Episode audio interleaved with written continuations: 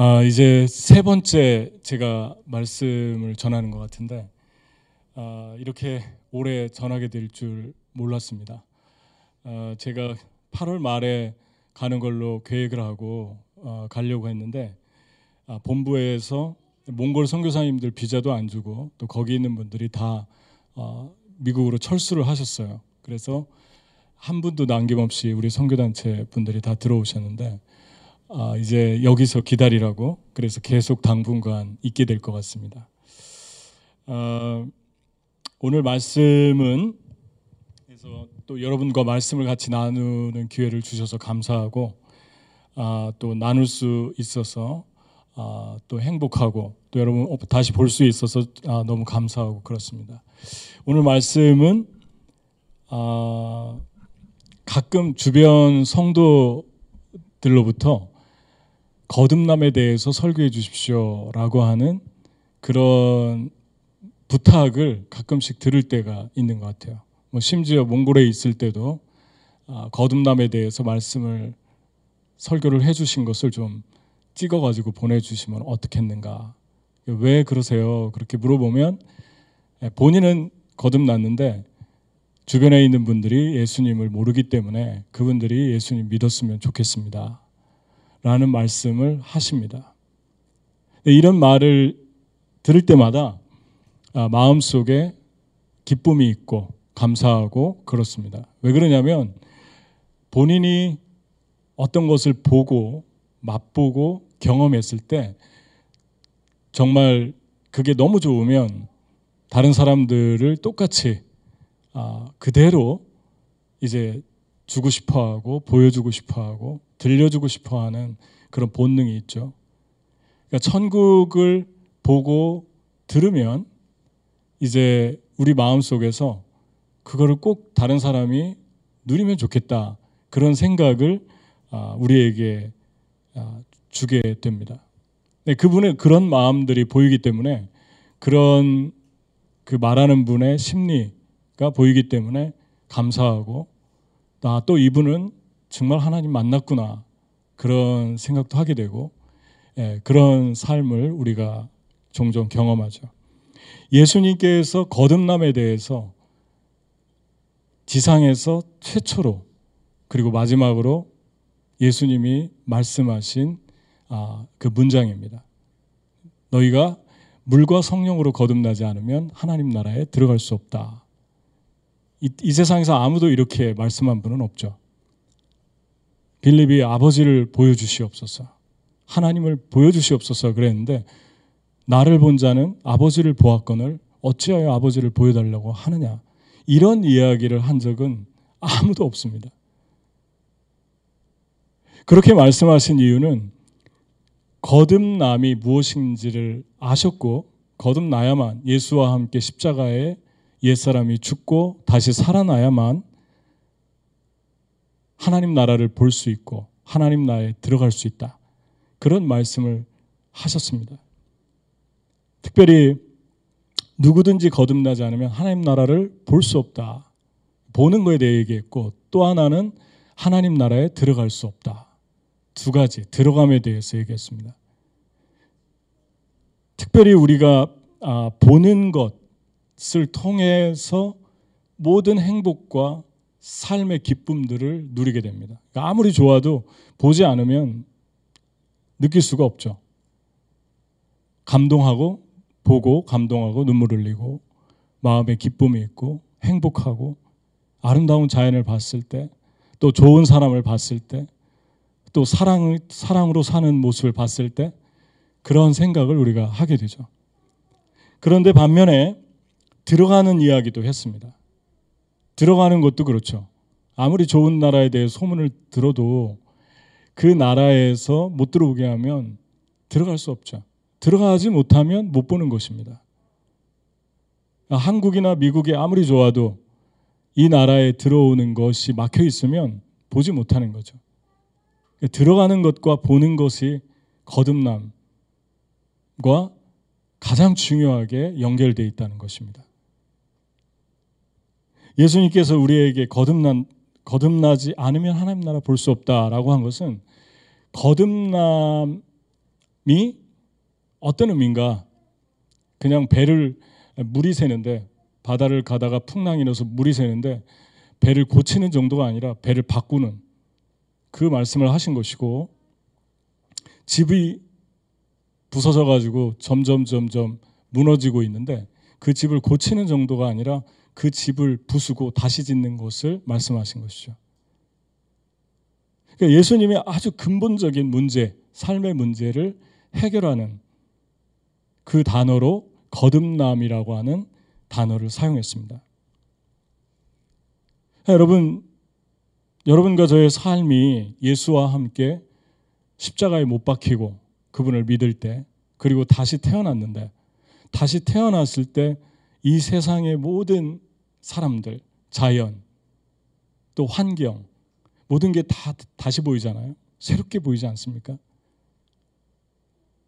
볼수록 볼수록 또 더 사랑이 가고 더 정이 가고 더 만나고 싶고 그런 사랑이 우리 안에 점점 커지는 것을 우리가 경험하게 되죠. 근데 이거에 대해서 이 거듭남에 대해서 우리가 생각하는 것보다 더 심각하게 더 깊게 더 열정적으로 강조했던 성경 저자가 있는데 그분이 바로 사도 요한입니다. 사도 요한은 AD 90년에 요한복음을 썼는데 AD 90년은 박해와 배교가 성행했던 때입니다. 편하게 예수님 믿다가 로마 황제의 10대 황제들의 핍박이 시작됐고 예수 믿고 예배드리면 다 죽이고 핍박하고 공격하고 이런 상황에서 그런 상황에 당한 사람들의 심정으로 요한복음을 읽어 나가야 된다는 것입니다. 특히 이 성경을 쓴 것은 터키의 에베소였는데 이 에베소에서 요한은 왜 이 성경을 썼을까? 그 질문을 가지고 읽어야 되고 또 하나는 이 성경에서 말하는 요한의 요점은 무엇인가에 대해서 질문을 가지고 성경을 읽으면 성경이 아주 다르게 보입니다. 여러분과 저는 요한복음을 다 읽었을 거예요. 그런데 요한복음 한 장한 장이 동일하게 단 한 번도 빠짐없이 전체 21장 읽는 동안 한 번도 빠짐없이 강조하고 있는 메시지가 있습니다. 그게 뭘까요? 여러분 지금 여러분과 제가 코로나를 2020년도 초에 맞이했는데 그 코로나가 발생하고 나서 우리의 삶이 아주 많이 달라졌습니다. 많은 사람들이 어려워졌고 그냥 평범하게 누릴 수 있는 것도 누리지 못하고 가장 쉽게 얘기할 수 있는 게 공기죠. 신선한 공기가 있는데 늘 마스크 쓰고 다녀야 되고 그리고 사람들이 이렇게 볼 수 있었는데 사람 잘 못 보고 저도 여러분의 지금 눈만 보고 있잖아요. 얼굴이 어, 떤 표정인지 잘 모르겠어요. 잘 모르겠고 사람이 사람의 얼굴을 보라고 하나님이 만들어 주셨는데 전부 가리고 다니니까 나도 답답하고 저 사람도 답답하고 일상적으로 쉽게 할 수 있었던 일들이 다 차단됐습니다. 그런데 이 속에서 그리스도인으로서 힘든 게 뭘, 뭐라고 생각하세요? 그리스도인으로서 힘든 거는 교회의 가장 중요한 요소는 만남인데 만나서 함께 얼굴과 얼굴을 맞대고 하나님을 예배하는 건데 그러한 것들을 할 수 없는 상황이 되었죠. 그래서 찬양도 예배도 홀로 하나님 앞에 서야 하는 시간이 아주 많습니다. 그러니까 이 시간을 지나면서 적나라하게 내 감정과 내 믿음을 보게 되는 거죠. 나는 어디 있고, 여기는 어디고, 나는 하나님과 어떤 관계를 맺고 있나가 그냥 자연스럽게 수면 위로 올라오는 거예요. 아, 내가 이, 이, 이런 상태구나. 내가 이 정도밖에 안 됐구나. 그런데 그런 정도를 볼 수 있다면 오히려 소망이 있는 것 같아요. 더 안 좋은 상황은 내가 지금 어디에 있는가를 잘 모르겠는 거예요. 하나님의 사람들을 만나고 그들과 함께 하나님을 예배하고 찬양하고 경배할 때는 알았는데 내가 지금 어디 있고 또 사람을 통해서 도전도 받고 예수님 같이 사는 사람들을 보면 나도 닮고 싶고 그런데 그런 것들을 이제 볼 수 없는 점점점 볼 수 없는 세대가 되기 때문에 내가 지금 어디 있나조차 모르는 것은 더 안 좋은 상황입니다. 내가 지금 어디쯤에 있지? 내 믿음 지금 어떤 상황이지? 아, 온라인으로 드리라니까 그냥 온라인으로 드리고 또 예배 나오라니까 나와가지고 드리고 근데 내가 지금 어디에 있나? 오랜 세월 이 시간들을 지나면서 그런 생각을 하게 됩니다. 우리가 몽골의 첫 번째 아울리치를 갔는데 그 아울리치에서 길을 잃어버린 적이 있죠. 그래서 길을 잃어버려 가지고 아주 당황했습니다. 차에 타고 있던 분들이 하얀 눈밭에 아무런 건물도 없고 똑같은 그런 광야인데 그 광야에서 차가 이렇게 언덕 조그만한 언덕을 올라가다가 미끄러져서 뒤로 이렇게 돌기도 하고 위험한 상황을 만났는데 더 위험한 상황은 길이 없는 거예요.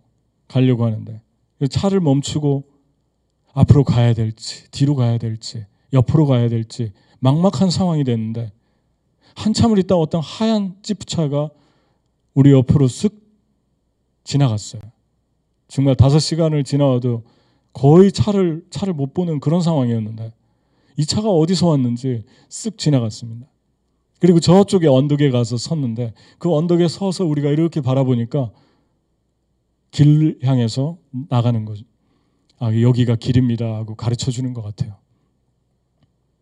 우리도 그쪽으로 따라갔습니다. 여러분과 저의 삶이 막막하고 앞이 잘 보이지 않고 어디로 가야 될지 모를 때가 있죠. 그때 꼭 두 가지를 기억해야 됩니다. 길이 없는 게 아니라 길은 여전히 있다. 그게 첫 번째입니다. 내가 길이요, 진리요, 생명이다. 길은 있다. 하나님이 나의 길을 예비하셨다. 아멘. 여호와께 사람의 걸음을 정하시고 그 길을 기뻐하시나니 그 길을 기뻐하시나니 저는 엎드러지나 아주 엎드러지지 아니하면 여호와께서 그 손으로 붙드심이라. 길은 있다는 것입니다. 하나님이 기뻐하는 내 앞에 셋업해 놓은 이미 우리는 다 보지 못하지만 주님을 알고 있고 보고 있는 그 길이 반드시 있다. 그 길은 예수 그리스도. 총체적으로 내가 길이요 그랬으니까 예수님이고 두 번째는 예수 안에서 주님이 나에게 예비한 그 길이 있다. 이걸 믿음으로 선포하고 인정해야 됩니다. 길이 없, 길을 잃어버렸다고 길이 없어진 건 아니에요. 길은 있어요. 두 번째는 길을 알려주는 도움이 필요하다. 길이 있는데 길을 누가 알려줘야 돼요. 하얀 찌푸차가 알려주듯이. 시편 기자가 그렇게 얘기했습니다. 주의 말씀은 내 길의 길이요, 내 길의 빛이요, 내 발의 등입니다. 길을 알려주는 안내서가 말씀이라고 그랬어요. 그러니까 말씀을 상고해야 됩니다. 말씀을 조심스럽게 읽어야 됩니다. 특히 현대인들은 책을 잘 안 읽고 특히 20대, 30대는 스크린으로 어떤 글들을 읽기 때문에 자기가 좋아하는 글을 빨리빨리 읽어서 논리성이 급격하게 떨어진답니다. 그리고 또 하나의 치명적인 건 종이책이 아니라 스크린으로 보면은 우리가 착각하는 것 중에 하나가 시대적으로 그 글들을 읽기, 아, 엮기가 해석하기가 어려워진대요. 시대 상황을 잘 못, 파악을 못한답니다. 이 두 두, 두 가지 치명적인 게 있대요. 그러니까 성경을 보는 눈도 흐려져서 성경을 깊게 못 보는 거예요. 깊게 못 보면 길이 보이지 않아요. 그러니까 성경을 읽을 때 아주 천천히 깊게 생각하면서 읽어나가면서 영감을 얻는데 그 영감이 반짝반짝 빛을 비추는 프레시 역할을 한다는 것입니다. 요한복음에 흐르고 있는 이 빛을 길로 안내하는 이 요한복음에 흐르고 있는 이 빛 속으로 한번 들어가 봅시다. 21장이 있는데 21장 한장한 장을 열어 제끼면서 여러분들이 저한테 7장에는 뭐가 있죠? 8장에는 뭐가 있죠? 라고 물어보면 저는 다 대답할 수 있어요. 이거 외우느라고 되게 어려웠어요. 지난 주간에. 물어보면 어떡하나? 여러분 몇 장을 얘기하실래요? 9장? 실로암 연못가에 가서 씻으라. 날 때부터 소경된 사람이 씻고 왔어요. 그 이야기를 하고 있는 게 아니에요. 소경은 너무나 많았기 때문에 소경이 못 봤는데 눈을 떴대요. 그 이야기가 아니라 그럼 이소부화가 되겠죠. 거기에서 끝나면 돌아왔는데 그때부터 이야기가 시작됩니다. 사람들이 어 저 사람 눈 못 보다가 눈 눈을 떴네. 그러니까 어떤 사람은 아니야 그 사람이 아닌 것 같아. 논리적으로 이해가 가죠. 눈을 떴을 때하고 감았을 때하고 사람 얼굴이 틀리니까 아니야 긴 것 같아. 아니야 아닌 것 같아. 서로 이렇게 대화를 나누는데 그 사람이 담대하게 얘기합니다. 내가 그 사람입니다. 내가 지금 눈이 못 보다가 예수라는 분이 나를 뜨게 해줬습니다. 사람들이 데리고 바리새인에게 찾아갔어요. 이 사람 눈을 떴다. 바리새인들이 시기하고 질투하고 예수님 그러는 상황인데 예수 믿는 사람들 다 갖다 잡으려고 하고 죽이려고 하는 그런 상황인데 이 소리를 들으니까 아, 시기가 너무 많이 올라왔죠. 그래서 그 사람한테 트집을 잡은 게 언제 고쳤느냐 물어보니까 안식일 날 고쳐줬습니다. 왜 안식일 날 일을 하느냐? 그, 그는 죄인이다. 이 사람이 하는 말이 그가 죄인인지 아닌지는 나는 잘 모르겠는데 분명한 건 내가 눈 못 보다가 뜬 것입니다.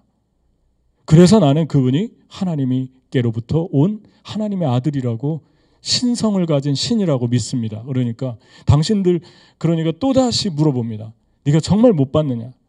이 사람이 얘기하죠. 몇 번이나 몇 번씩이나 대답해야 되냐고. 당신들도 예수의 제자가 되고 싶냐고. 그랬더니 이 사람에게 욕하고 화를 내고 분노합니다. 여러분, 이분이 이렇게 하니까 이분의 그 주장하는 것을 반박하고 바꾸기 위해서 또다시 질문을 하는데 부모를 데려와서 물어봅니다. 아들 맞고 그리고 못 보다가 보게 된 거 맞냐고. 부모가 그 의도를 알고 뭐라고 대답을 하냐면 아 이렇게 대답했다가는 예수가 뜨게 해줬다고 대답했다가는 우리도 끌려가겠다. 우리도 출교당하겠다. 그 사회에서 버림받겠다. 그래서 아들한테 직접 물어보세요. 하고 회피합니다. 근데 이 사람은 눈을 감았다 뜬 사람은 두려움 없이 끌려갈 수도 있는데 감옥에 갈 수도 있는데 두려움 없이 선포합니다. 내가 그 사람입니다. 그리고 나를 뜨게 해준 분은 이러이러한 분입니다.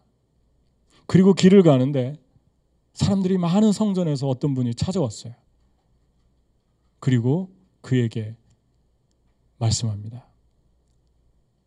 내가 바로 너의 눈을 뜬 그 사람이다. 눈을 감고 있다가 뜨고 나서 못 만났으니까 예수님 얼굴을 못 본 거 아닙니까? 처음 본 거예요, 예수님을. 예수님이 다 보고 계셨던 거예요. 그 사람의 반응을. 그것을 포착해서 사람들에게 요한 복음을 통해서 보여주고 싶은 거예요. 그 열정의 소리가 들립니까? 그게 요한의 심장입니다. 사장에 보면은 니고데모가 저녁에 찾아왔죠. 3장에 보면은 몰래 찾아와서 바리새인이고 하얄락이고 그런데 어떻게 해서 영생을 얻습니까? 또 요한이 영생에 대한 주제를 대화한 것을 포착했습니다. 물과 성령으로 거듭나지 않으면 하나님 나라에 들어갈 수 없고 볼 수도 없다.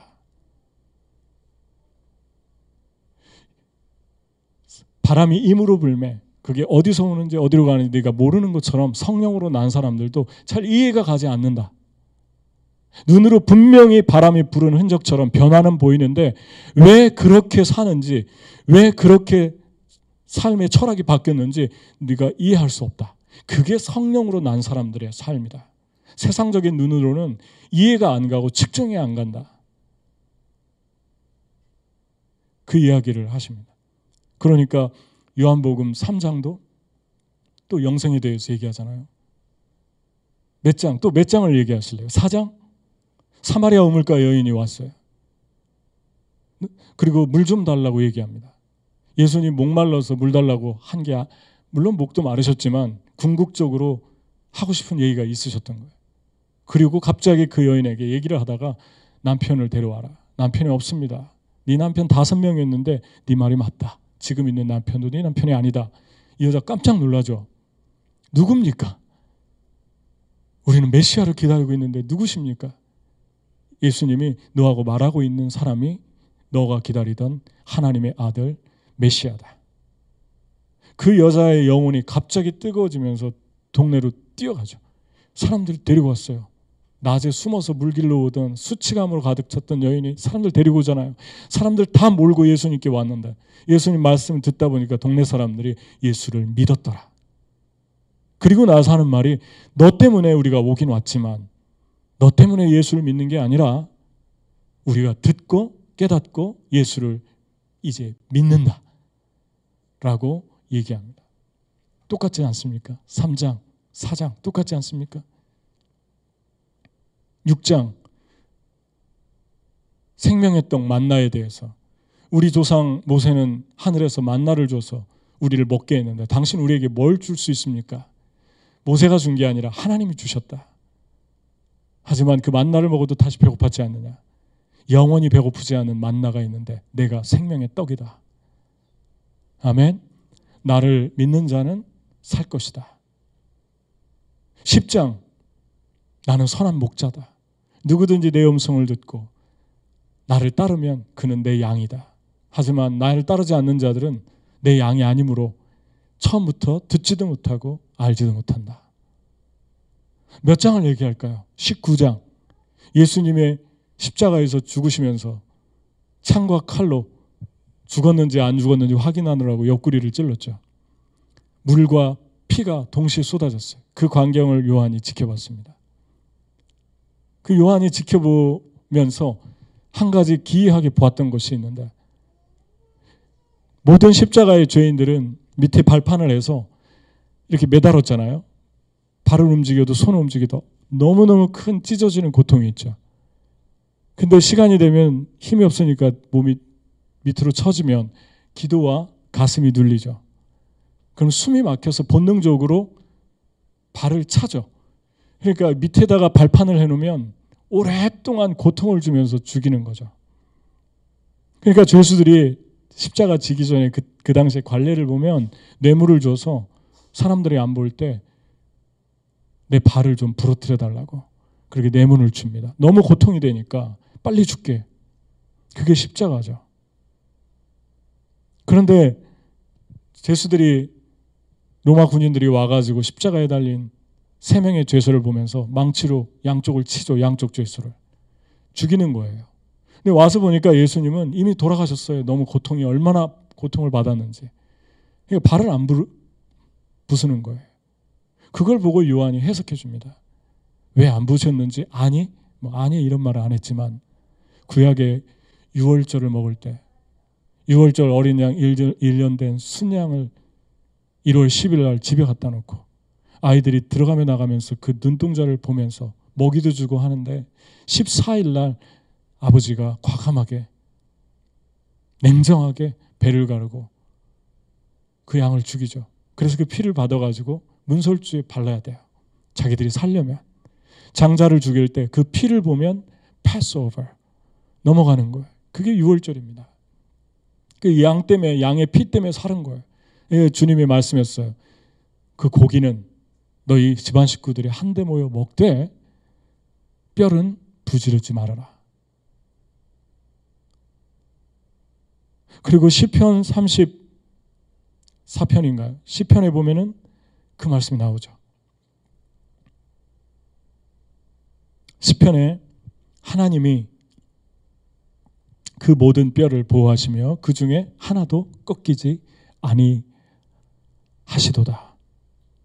이 시편 34편 20절과 6월절 어린 양의 뼈를 부러뜨리지 않은 것은 너희들에게 증거를 삼기 위함인데 예수 그리스도가 6월절의 양이고 그가 너희들을 위해 피 흘린 구주고 그를 믿는 자마다 패스오버 하나님의 진노가 넘어가기 때문에 그거를 성경을 응하게 하기 위해서 정확하게 10편 34편 20절의 말씀 6월절 출애굽기 14장에 나오는 6월절 어린 양의 모습을 완성하기 위해서 예수님이 죽으셨다. 증거를 제시한 거예요. 성경을 이루는 일이었다. 우연히 된 것이 아니었다. 여러분, 몇 장을 또 말할까요? 1장을 말할까요? 세례 요한이 보라 세상죄를 지고 가는 하나님의 어린 양이다. 그래서 빌립이 세례 요한의 제자였던 빌립이 예수님께로 갔고 빌립이 가서 예수님 만나고 거듭나니까 나다니엘을 데려와 나다니엘을 데려오니까 나사렛에서 무슨 선한 것이 날 수 있느냐 비웃었죠. 예수님이 그를 보고 나는 네가 무화과 나무 아래 있을 때 빌립이 너를 부르기 전에 나는 너를 보았다. 나다니엘이 엎드려서 주님은 나의 하나님, 나의 구주이십니다. 아멘. 몇 장을 말할까요? 19장, 20장, 도마가 제자들 다 봤는데, 부활한 주님을 다 봤는데, 하필이면 도마가 없었어요. 어디 갔을까요? 뭐 밖에 어디 갔나 봐요. 그래서 나는 못 믿겠다. 그 손에 못자국을 만져보고 손뿐만이 아니라 옆에 창, 창자국 난 그 살에 내가 손을 넣어보지 않고는 못 믿겠다. 예수님께서 와가지고 도마에게 손을 보여줍니다. 넣어보라고. 그리고 옆구리를 넣어보라고 합니다. 도마가 넣었다는 말이 기록되어 있지 않아요. 그냥 넣지도 않고 만져보지도 않고 그 앞에서 꼬꾸라졌고 거듭났습니다. 주는 나의 하나님이시여 나의 구주이십니다. 몇 장을 얘기할까요? 5장을 얘기할까요? 베데스다 연못에 36년 된 병자가 앉아 있었는데 그 병자를 고쳐줬어요. 그 병자를 고쳐주고 나서 또 안식일에 고쳐줬다고 또 쟁론이 되고 그러면서 사람들이 공격하고 대적하고 그런 모습들을 보게 됩니다. 그때 예수님께서 그들에게 예, 말씀해 주시죠. 세 가지 증거를 내가 너에게 보여주겠다. 내가 하나님의 아들인 것을. 첫 번째는 세례 요한은 어떡할래 그랬습니다. 왜냐하면 너희들이 온 이스라엘이 다 선지자라고 쫓아가서 이스라엘의 선지자는 영웅입니다. 선지자 하면은 다 순종하는 사람들이죠. 그에게 선지자라고 인정하고 믿고 쫓아가서 세례를 받았는데 세례 요한이 나를 메시아라고 증거하고 있다. 너희는 어떡할래? 그 증거에 대해서. 너희가 부인하면 사람들이 그에게 가서 세례받은 것을 부인하는 거하고 똑같은데 너희가 그토록 무서워하는 그 대중이 전부 세례받았다. 어떡할래? 그 얘기를 하셨고 두 번째 하나님의 일이 내가 하나님의 아들인 것을 증거한다. 왜냐하면 예수님이 하신 모든 일은 사랑이 철철 넘치잖아요. 전부 사랑이었잖아요. 극률이었잖아요. 여러분, 여러분과 제가 예수님을 믿고 하나님이 주신 일을 하잖아요. 우리 안에 성령이 오셔서 하나님의 일을 하다가 어떤 걸 경험합니까? 깜짝깜짝 놀랄 때가 있죠. 어, 나는 이렇게까지 사랑이 없는 사람인데 왜 내가 이, 이 사람을 위해 기도하는데 이렇게 눈물이 날까? 왜 내가 이 아이들을 생각하면 마, 마음이 예수님처럼 찢어질까? 아, 내가 왜 여러 가지로 불편하고 힘든 삶을 자꾸만 선택하면서 갈까? 하나님은 왜 나에게 이런 기쁨을 주실까? 너무 아프고 힘든데 내면에서 너무 기쁨이 크기 때문에 하나님이 주신 십자가를 계속 짊어질 수밖에 없는 그런 일들을 하게 하실까? 나도 모르는 눈물, 나도 모르는 긍휼, 나도 모르는 노가짐.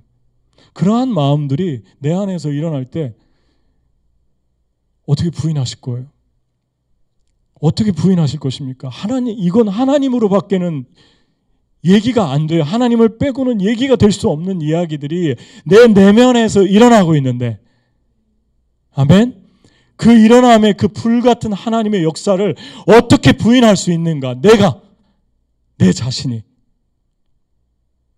하나님이 존재하는 최고의 증거가 뭡니까라고 제시하라고 할 때 제시할 수 있어요. 나입니다. 나. 내가 그분이 누군가는 잘 모르겠는데 내가 지금 보지 못하가 보 는 것입니다. 사랑이 없는 이기주의적인 자였는데 나밖에 모르는 자, 사람이었는데 내가 변한 걸 보니까 하나님이 지금 내가 사는 게 아니라 내 안에 성령이 사십니다. 나는 이거밖에 얘기할 게 없습니다. 예수님 두 번째 증거로 하나님의 일을 증거했어요.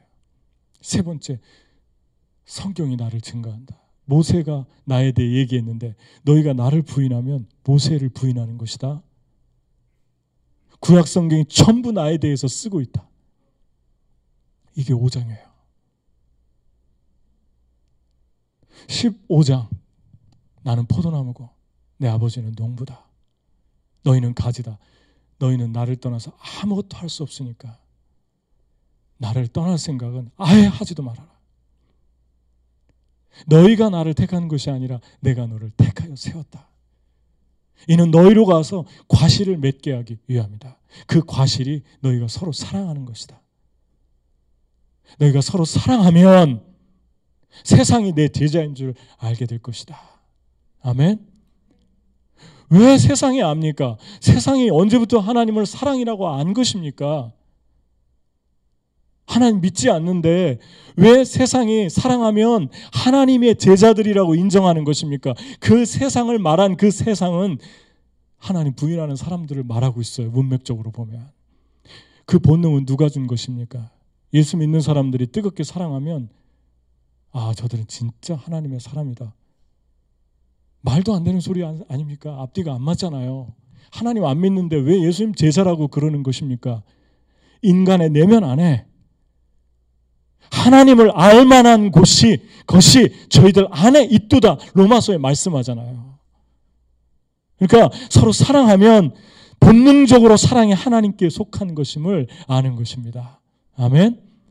사랑하는 자들 우리가 서로 사랑하자. 사랑하는 자마다 하나님께로 나서 하나님을 안하니 하나님은 사랑이라. 이것도 사도 요한이 있었죠. 요한 1서에. 사도 요한 정말 뜨겁지 않습니까?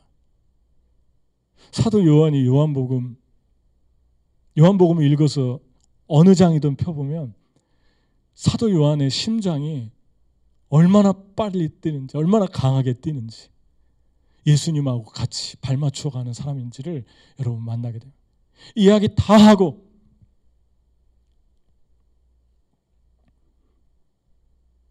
뭐라고 얘기하냐면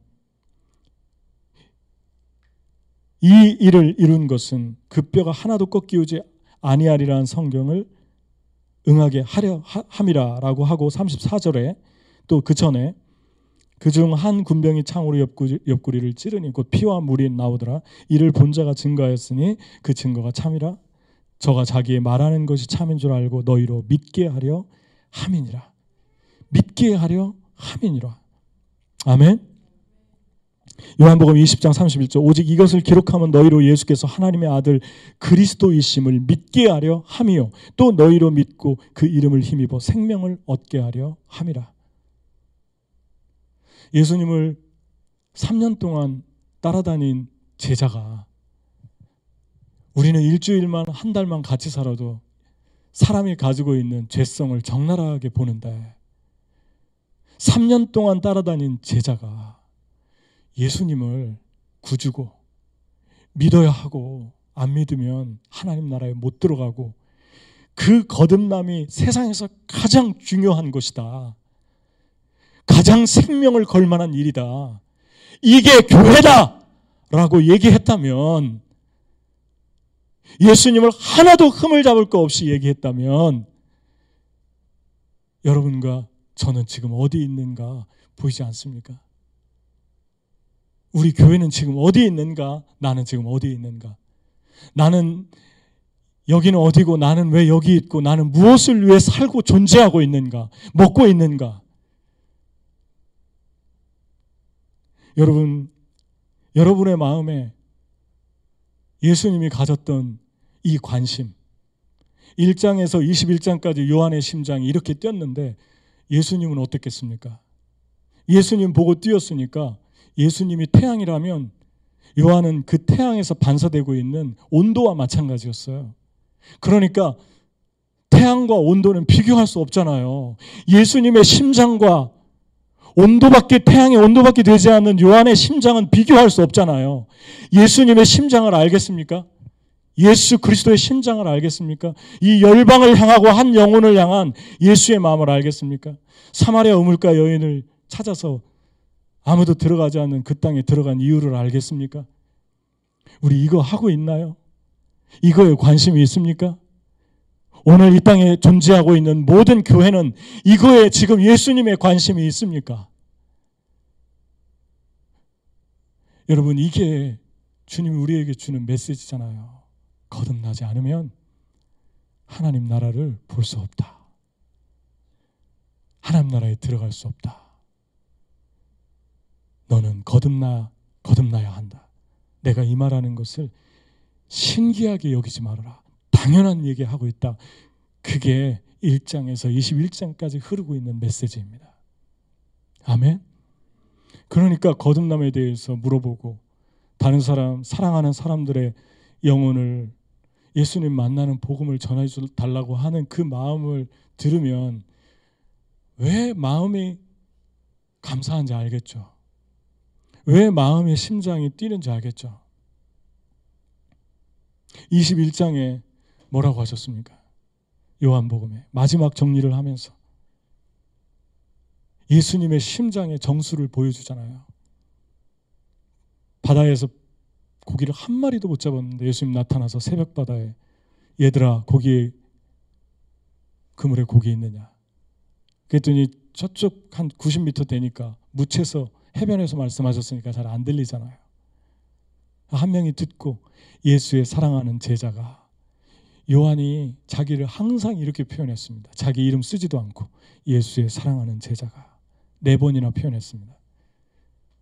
베드로의 제자들에게 주시다 하니까 베드로가 새벽 바다에 뛰어들잖아요. 90m밖에 안 되는데 배 타고 가도 되는데 바보같이 얼마나 얼마나 예수님이 보고 싶었으면 뛰어들어서 수영에 가서 예수님을 보니까 숯불을 피워놓고 예수님 기다리잖아요. 그리고 베드로에게 물어보잖아요. 제가 가장 사랑하는 말씀 요한복음 21장. 베드로에게 물어보잖아요. 속옷도 안 마른 그 상태에서 머리도 안 마른 그, 그 물이 뚝뚝 떨어지는 상태에서 물어보잖아요. 요한의 아들 시몬아, 내가 나를 사랑하느냐? 이 바보야 배 타고 오지 그러지 않았어요. 네가 이렇게 나를 사랑하느냐?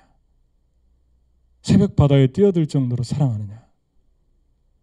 내가 사랑합니다라고 했을 때 예수님의 상급과 선물이 뭐였죠? 내 양을 먹여라. 내 양을 쳐라. 이게 양입니다. 이게 예수님의 심장입니다. 이게 태양에서 펄펄 끓는 예수님의 가슴입니다. 1장부터 21장까지 이 이야기가 아니라 다른 이야기 한 거 있으면 저한테 한번 가지고 와 보세요. 알려 주세요. 이게 복음입니다. 아멘.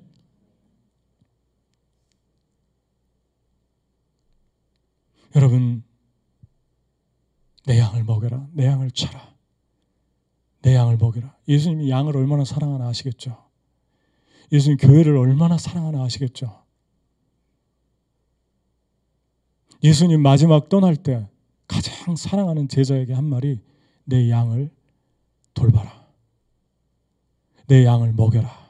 내 양을 쳐라. 잘못 가면 치고 낭떠러지에 가면은 지팡이로 모가지를 휘어 감아서라도 데리고 오고 그리고 그 양들을 내 아버지께로 인도해라.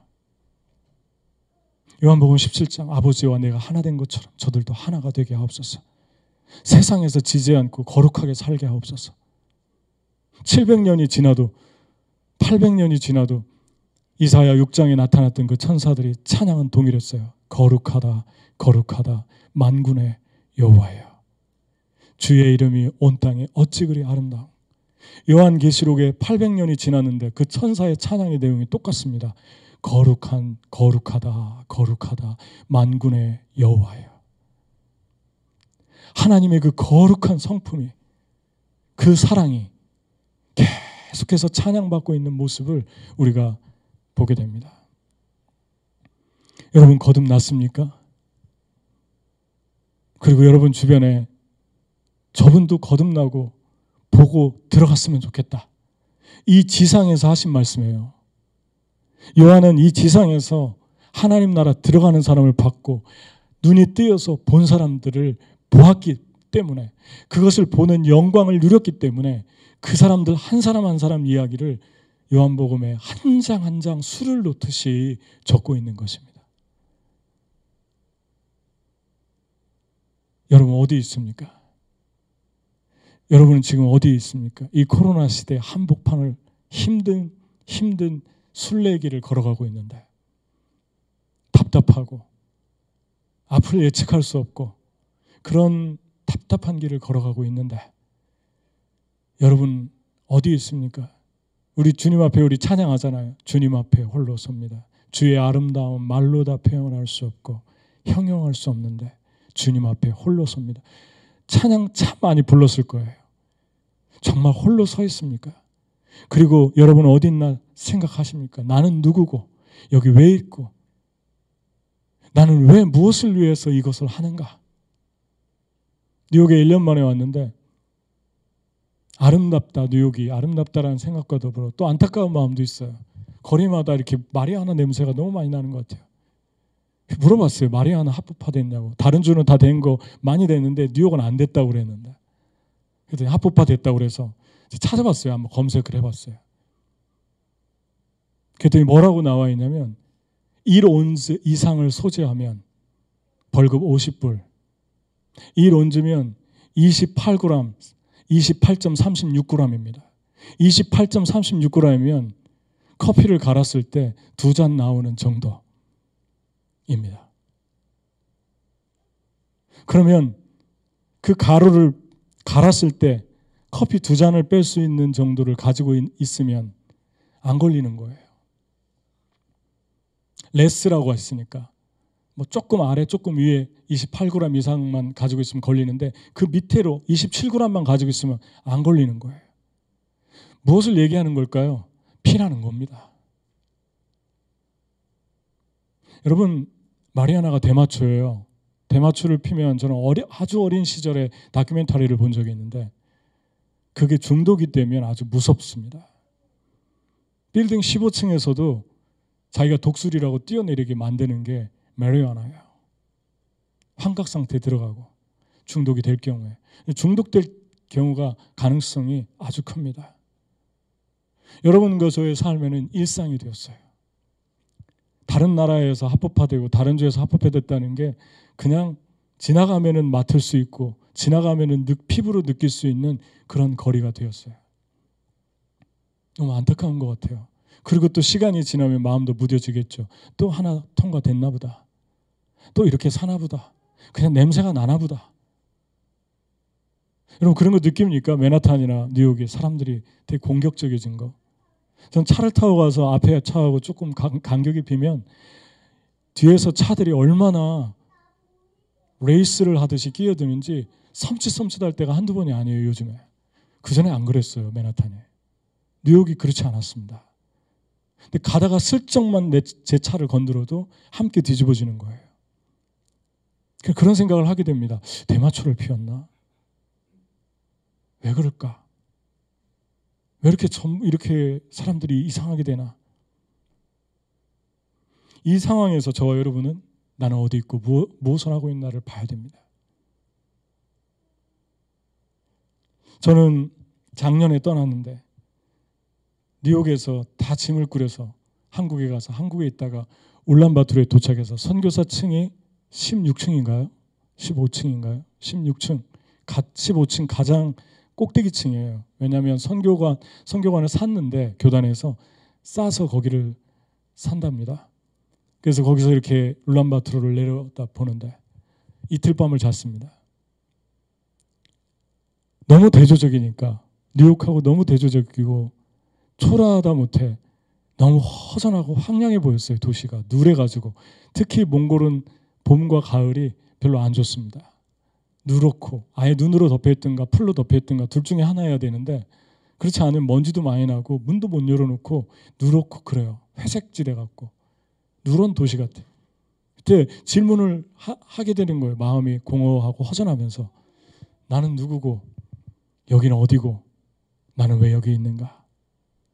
이틀 밤을 자고 다랑을 가는데 길거리에 소들이 양들이 때를 지어서 나타나고 도로가 다 망가져가지고 울퉁불퉁 롤러코스터를 타고 가는 거예요. 리더, 리더 차를 타고. 너무 대조적인 거예요. 아예 이제 뉴욕은 생각도 안 나고 울란바토르랑 또 비교가 되는 거예요. 다르항에 갔더니 너무 차이가 나는 거예요. 울란바토르랑. 나는 누구고 왜 여기 있으며 무엇을 하고 있는가? 계속 질문합니다. 왜 여기 왔는가? 여러분, 뉴욕에 왜 살고 있습니까? 왜 여기 있습니까? 여러분, 누굽니까? 무엇을 하고 있습니까? 여러분은 무엇을 위해서 예배하고 무엇 때문에 모이고 무엇 때문에 교회 사랑하십니까? 예수님처럼 살고 있습니까? 물과 성령으로 거듭나지 않으면 물은 씻는 거죠. 예수님의 피, 물로 죄를 죄까지는 못 씻으니까 피에 대한 상징적인 단어입니다. 예수의 피로 거듭나지 않아서 죄가 씻겨지지 않으면 물과 성령 씻었는데 왜 또 성령이 필요할까요? 씻었는데도 발은 다시 씻어야 되듯이 목욕해도 세상에 살다 보면 다시 죄악에 묻고 또 마음이 그렇게 되니까 성령을 주셨어요. 세상을 이기라고. 예수님처럼 살게 만드는 것이 저 여러분 안에 있는 성령입니다. 요한복음 16장. 내가 가는데 너희를 위해 보혜사 성령을 보내겠다. 그가 오면 죄에 대해서, 세상에 대해, 심판에 대해, 의에 대해 알려줄 것 같아요. 너희를 고아처럼 내버려 두지 않을게 걱정하지 말아라. 전부 이런 영원한 생명과 영생과 믿음과 은혜의 메시지로 가득 차 있지 않습니까? 성령을 내 안에 들어오면 예수님처럼 살게 되는 거예요. 그래서 성령을 주신 것입니다. 예수님처럼 사는 게 뭘까요? 누가복음에 읽은 말씀 몇 개 원리가 있잖아요. 예수님이 부활하셨을 때 제자들은 어디 있었습니까?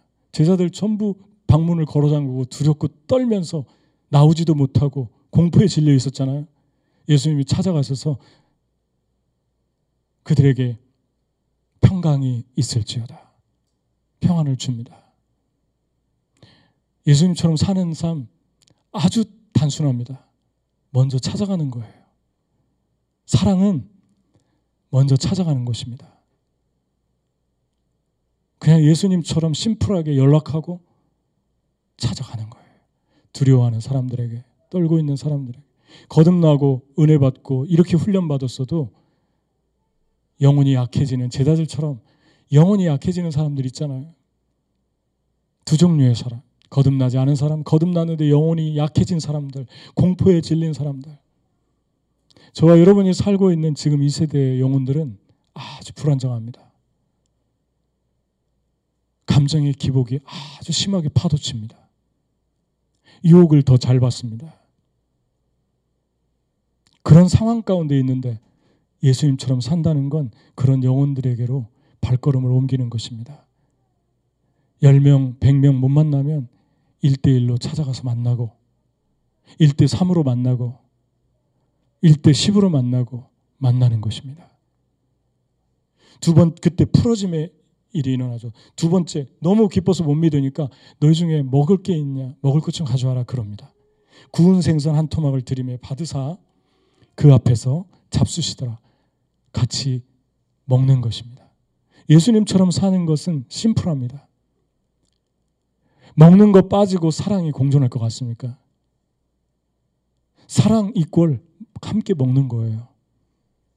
여러분이 가장 정이 많이 들은 사람들이 가족인데 왜 가족이 가장 많이 정이 들었습니까? 사랑에서 정이 들었는데 그 사랑을 가능케 한 것이 무엇입니까? 같이 먹는 거예요. 그죠?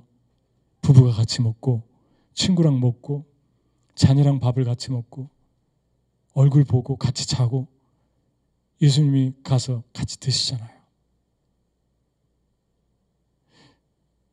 사랑은 내가 너와 함께 먹고 너는 나로 더불어 먹으리라. 아멘. 볼지어다 내가 문 밖에 서서 두드리노니 누구든지 문을 열면 먹으리라. 먹는 게 사랑이에요. 먹다 보면 마음이 열립니다. 먹는 모습을 보면 짠해 보이기도 합니다. 극렬한 마음이 생깁니다. 아이가 음식을 먹는 걸 부모가 유심히 지켜보다가 눈에 눈물이 맺힐 때가 있어요. 왜 그럴까요? 아이의 모습이 치근해 보이기까지 할 때가 있어요. 왜 그럴까요? 그들의 먹는 모습을 통해서 지극히 인간적인 그들의 전인적인 여과되지 않은 순수한 인격이 그대로 드러나기 때문에 그렇습니다. 그것을 상대방에게 노출했다는 것은 사랑으로 들어간다는 것입니다. 세 번째, 여기서 끝이지 않습니다. 내가 너희와 있을 때 너에게 말한 바 모세와 율법의 선지자의 글과 시편에 나를 기록된 가르쳐 기록된 모든 것들이 이루어져야 되, 된다고 하지 않았느냐? 마음을 열어 성경을 깨닫게 하시고 그리스도가 고난받고 죽은 지 3일 만에 살아나야 될 것을 말씀하시니 저희의 영혼이 뜨거워졌다 그러죠. 먹는 것으로 그치지 않고 세 번째 말씀을 같이 나누다 보면 그 말씀이 여러분 안에 뜨거워지는 경험을 하게 합니다. 아멘. 여러분들도 요한복음 너무 잘하는데 요한복음 단순한 말씀 그냥 다시 듣기만 해도 뜨거워지지 않습니까? 영혼이 불타지 않습니까? 이게 메시지예요. 대단한 말씀을 나눴기 때문에 영혼이 불타는 게 아니에요.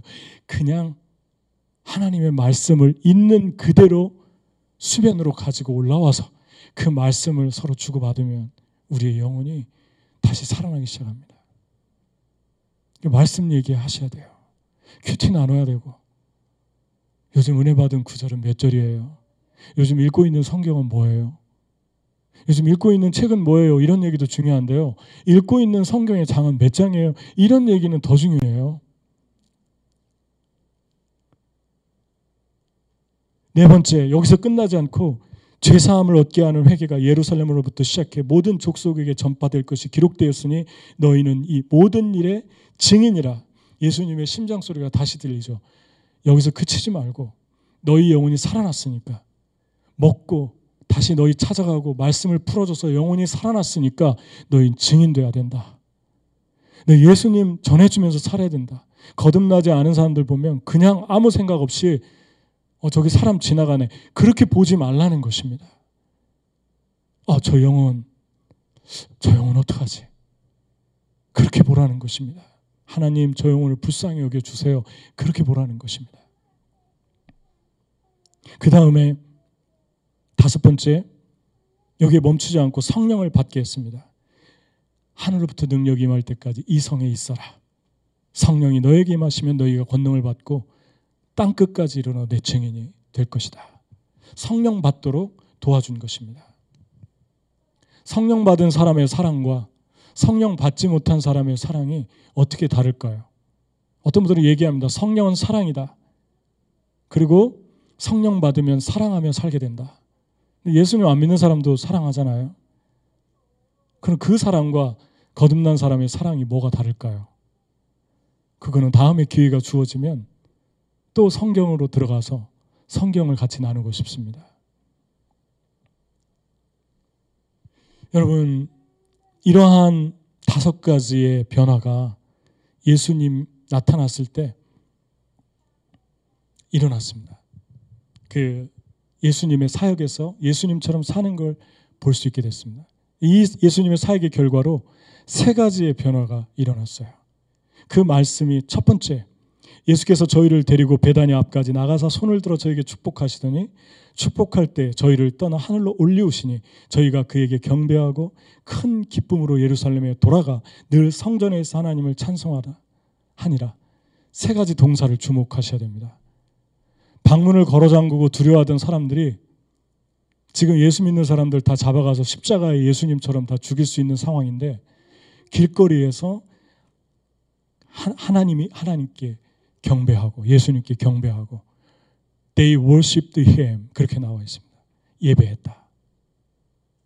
하나님의 은혜 안에서 거듭나고 영혼이 뜨거워지면 가장 두드러지는 것이 다시 나오는데 하나님 예배하기를 원하는 거예요. 아멘. 분명히 육신적인 위험과 예배가 충돌합니다. 근데 그때에도 어떤 방법으로든지 예배하기를 원하는 거예요.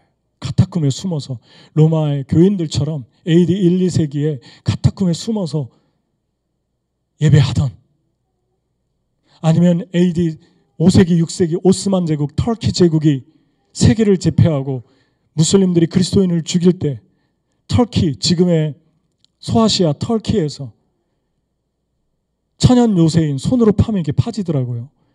석회라. 그리고 놔두면 굳어요. 그 깊이 파가지고 들어가는 데를 갔었는데 몇 년 전에 그 속에서 사람 몇 명, 두세 명 들어갈 수밖에 없는 그 속에서 100년을 살고 50년을 살고 100년을 살면서 예배했던 흔적들이 지금도 남아 있습니다. 제가 거기 들어가서 너무 감격해서 혼자 찬양을 불렀어요. 우리 목사님들하고 같이 갔는데 목사님들 저쪽에 가, 가 있을 때 안 들릴 때 혼자 주님께 예배하고 싶어서 한번 드려봤어요. 이분들의 느낌이 어땠을까? 이곳에서 몇십 년 동안 빛을 못 보면서 하나님을 예배한 이분들의 느낌이 어땠을까?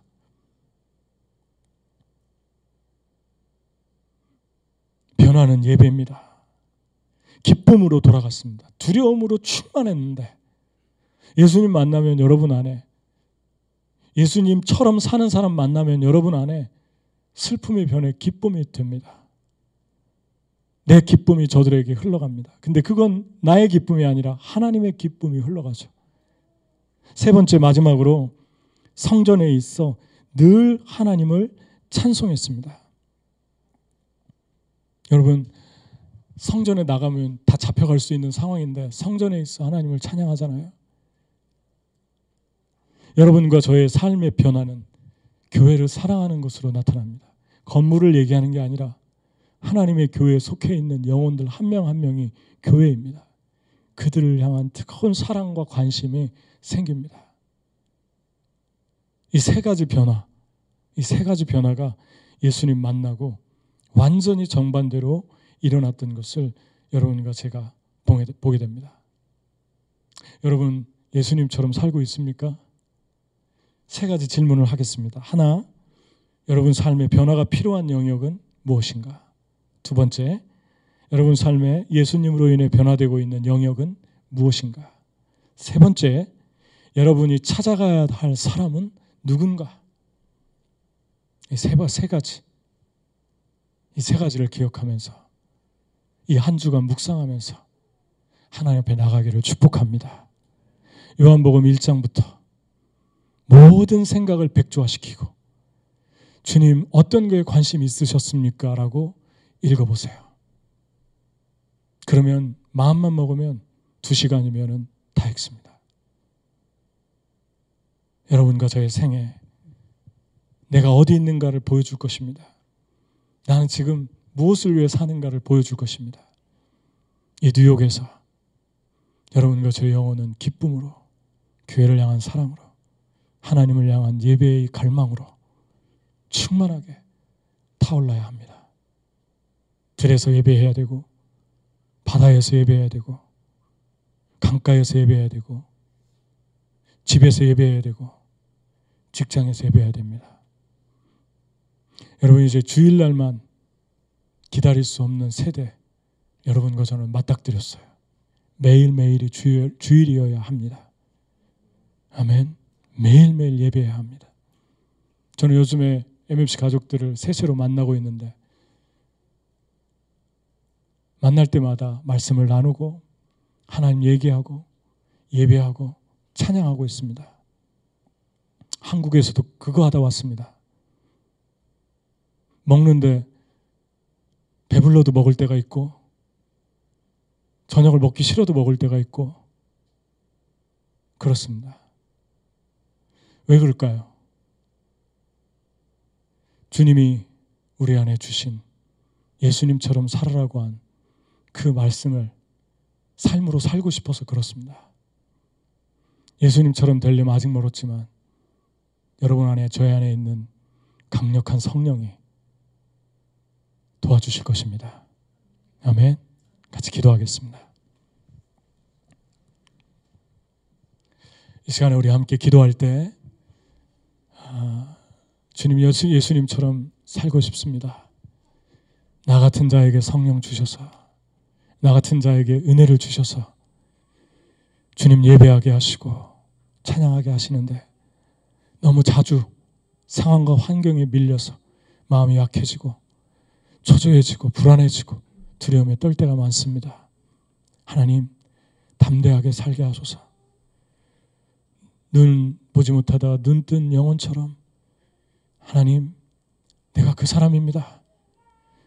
나를 만나준 분이 예수입니다. 내가 눈 못 보다 뜬 사람입니다. 라고 얘기할 수 있게 하소서. 하나님 내 주변에 너무 많은 사람들이 예수님 몰라서 못 보고 못 들어가고 있습니다. 가깝게는 내 엄마, 아빠, 내 사랑하는 친구들, 또 가족들, 또 멀게는 열방에 있는 영혼들, 주님 만나게 해주세요. 하나님 MMC에서 지금까지 매주마다 예수 믿고 거듭나는 영혼들이 나오게 해주셨는데 성령의 역사만이 이 땅에 법을 능가할 수 있습니다. 법으로도 안 되고 힘으로도 안 되고 사람을 바꿀 수가 없습니다. 이런지라고 제안을 해놔도 벌금 50불을 이야기해도 사람들은 계속해서 악한 법을 만들어냅니다. 이 땅의 부흥밖에는 한 영혼의 내면이 송두리째 근본적으로 뒤집어지기 전까지는 거듭나기 전까지는 이 시대에 소망이 없습니다. 부흥을 주소서, 거듭남을 주소서, 거듭나는 역사가 일어나게 주시옵소서. 기도하겠습니다.